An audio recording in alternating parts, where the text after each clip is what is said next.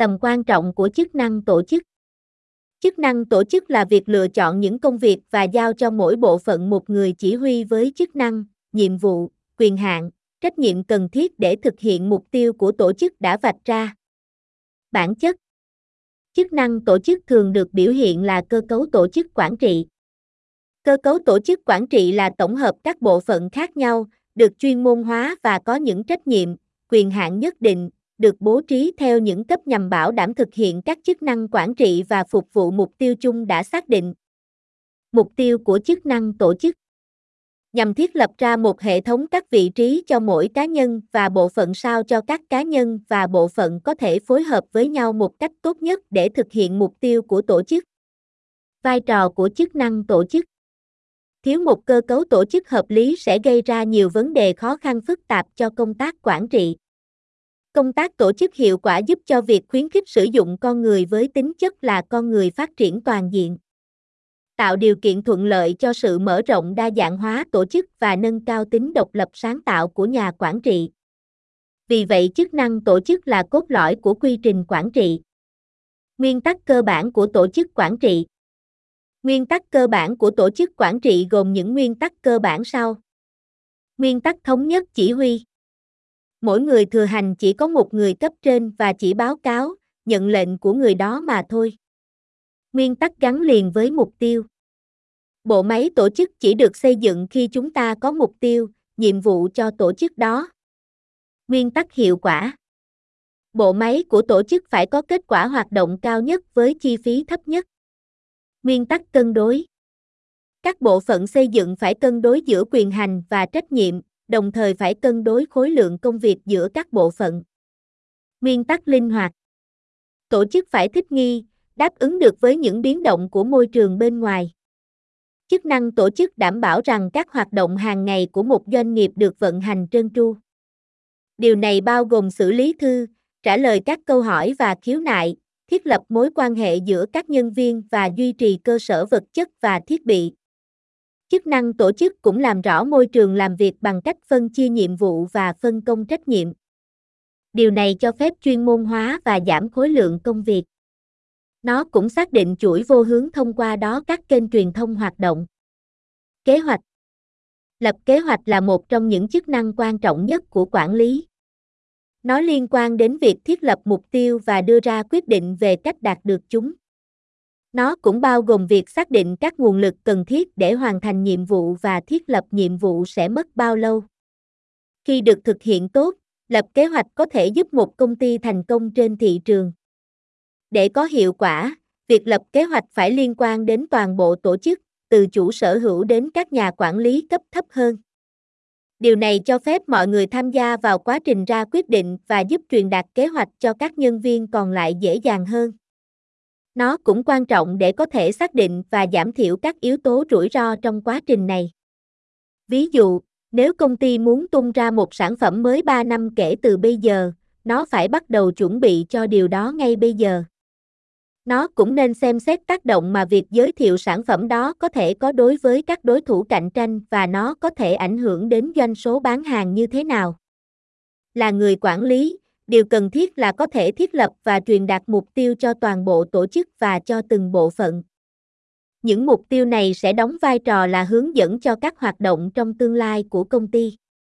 Chúng cũng sẽ giúp giảm sự không chắc chắn bằng cách cung cấp một khuôn khổ cho việc ra quyết định trong tương lai. Chức năng này rất quan trọng đối với bất kỳ doanh nghiệp nào để thành công. Nó cung cấp một lộ trình để tổ chức tuân theo, cho phép nó đáp ứng các mục tiêu của mình và đạt được tiềm năng đầy đủ của nó. Lập kế hoạch cũng là một cách tốt để tạo ra văn hóa đổi mới và khuyến khích nhân viên suy nghĩ vượt trội. Điều quan trọng cần nhớ là không phải tất cả các ý tưởng sẽ thành công, vì vậy cần phải có một quy trình để chấp nhận và từ chối ý tưởng. Lập kế hoạch là một yếu tố quan trọng của quá trình quản lý vì nó đặt ra định hướng cho tất cả các chức năng quản lý khác. Nó xác định hướng mà một công ty muốn đi và mang lại cho nhân viên ý thức về mục đích. Nếu không có kế hoạch phù hợp, một tổ chức có thể mất tập trung và không đạt được mục tiêu của mình. Đây là lý do tại sao điều quan trọng là phải liên quan đến nhân viên trong quá trình ra quyết định để đảm bảo rằng mọi người hiểu những gì được mong đợi ở họ và công việc của họ sẽ phù hợp với bức tranh lớn hơn như thế nào. Tổ chức Tổ chức là một chức năng đặt nền tảng để đạt được các mục tiêu của tổ chức. Nó liên quan đến việc xác định các mục tiêu mong muốn và tạo ra các mục tiêu cụ thể để hoàn thành chúng. Nó cũng đòi hỏi phải xác định vai trò của mỗi người và xác định mức độ thẩm quyền của họ. Điều quan trọng là phải thiết lập các đường dây trách nhiệm và giao tiếp rõ ràng giữa các phòng ban và cá nhân để tránh nhầm lẫn, chậm trễ và chồng chéo không cần thiết của các nỗ lực làm việc. Trong giai đoạn này, các nhà quản lý cũng phải quyết định cách bộ phận hóa tổ chức.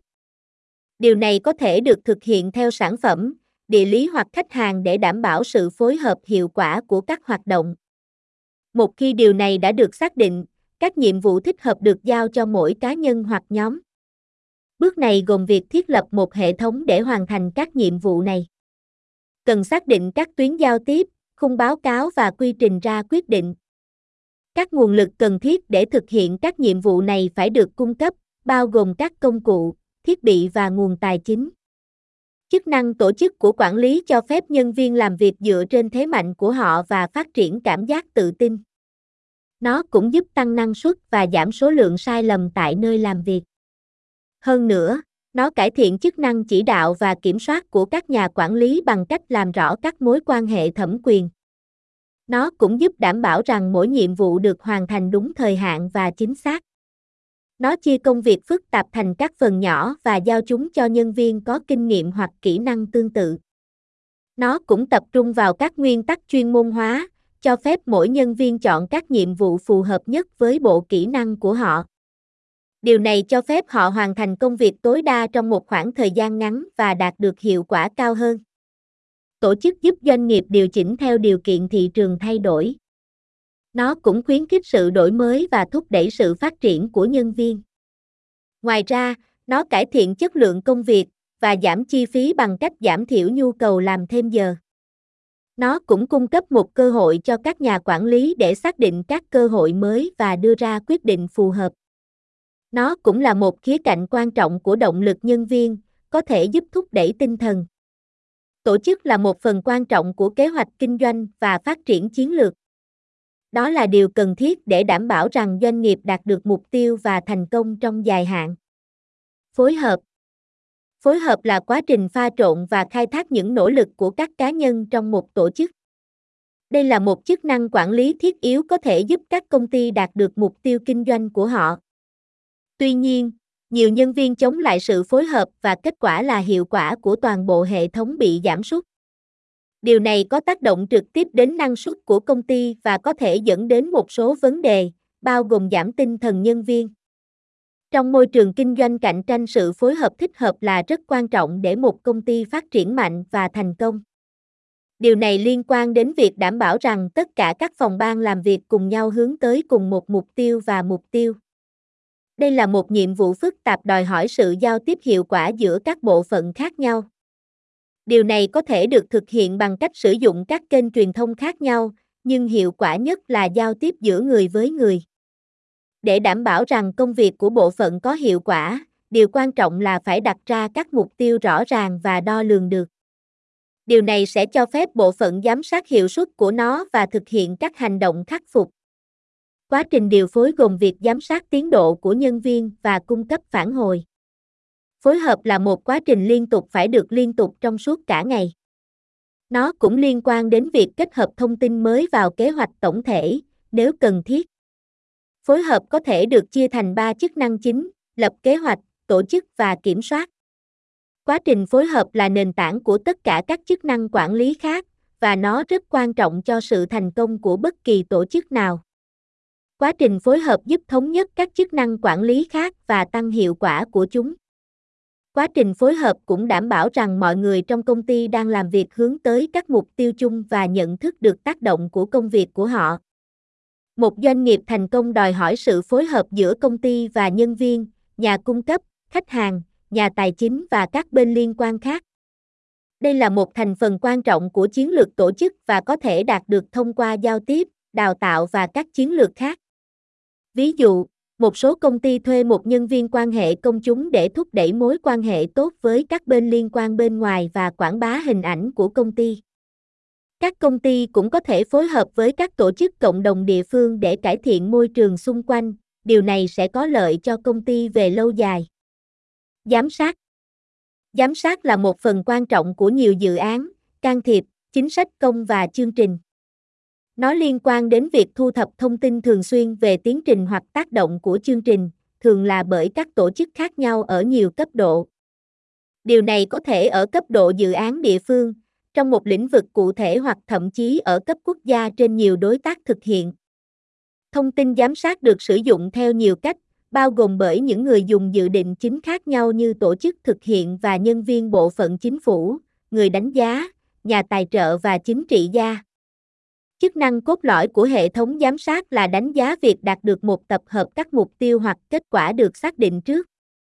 Điều này được thực hiện bằng cách so sánh kết quả thực tế với kết quả dự kiến trong đánh giá hình thành hoặc tổng kết. Giám sát cũng có thể cung cấp thông tin xác định những gì có thể được cải thiện trong việc thực hiện can thiệp để đạt được hiệu quả mong muốn hoặc giúp xác định lý do cho sự kém hiệu quả có thể được khắc phục. Mặc dù tầm quan trọng, giám sát là một chức năng có xu hướng nhận được ít tài trợ và sự chú ý hơn so với đánh giá. Điều này một phần là do xu hướng xem giám sát là một điều xấu cần thiết làm giảm thời gian có sẵn cho các hoạt động có ý nghĩa và hiệu quả hơn như đánh giá hoặc thiết lập chính sách. Đó cũng là do nhận thức rằng việc sử dụng các công cụ giám sát có thể làm giảm cảm giác tự chủ và an toàn của mọi người để xác thực và có thể hạn chế cơ hội cho họ hoạt động bên ngoài hộp. Có những lý do để giám sát người lao động, bao gồm ngăn chặn gian lận, giảm tình trạng vắng mặt và tăng năng suất. Tuy nhiên, nếu biện minh cho việc sử dụng các công cụ này là để tăng lợi nhuận hoặc bảo vệ lợi nhuận, điều này có thể có tác động tiêu cực đến nhân viên và văn hóa chung của một công ty. Nhân viên có thể bắt đầu cảm thấy họ đang bị theo dõi mọi lúc và nếu công việc của họ bị xem xét kỹ lưỡng thường xuyên, họ có thể không thể thư giãn hoặc chấp nhận rủi ro, dẫn đến hiệu suất kém. Nếu tổ chức quyết định giám sát nhân viên, nên xem xét liệu đây có phải là điều đúng đắn để làm cho các giá trị đạo đức và ý thức công bằng đối với lực lượng lao động hay không. Giám sát nhân viên có thể dẫn đến một nền văn hóa trong đó mọi người cảm thấy họ luôn bị theo dõi và có thể được thực hiện để tin rằng hành động của họ không phải là riêng tư hay cá nhân mà là tài sản công cộng.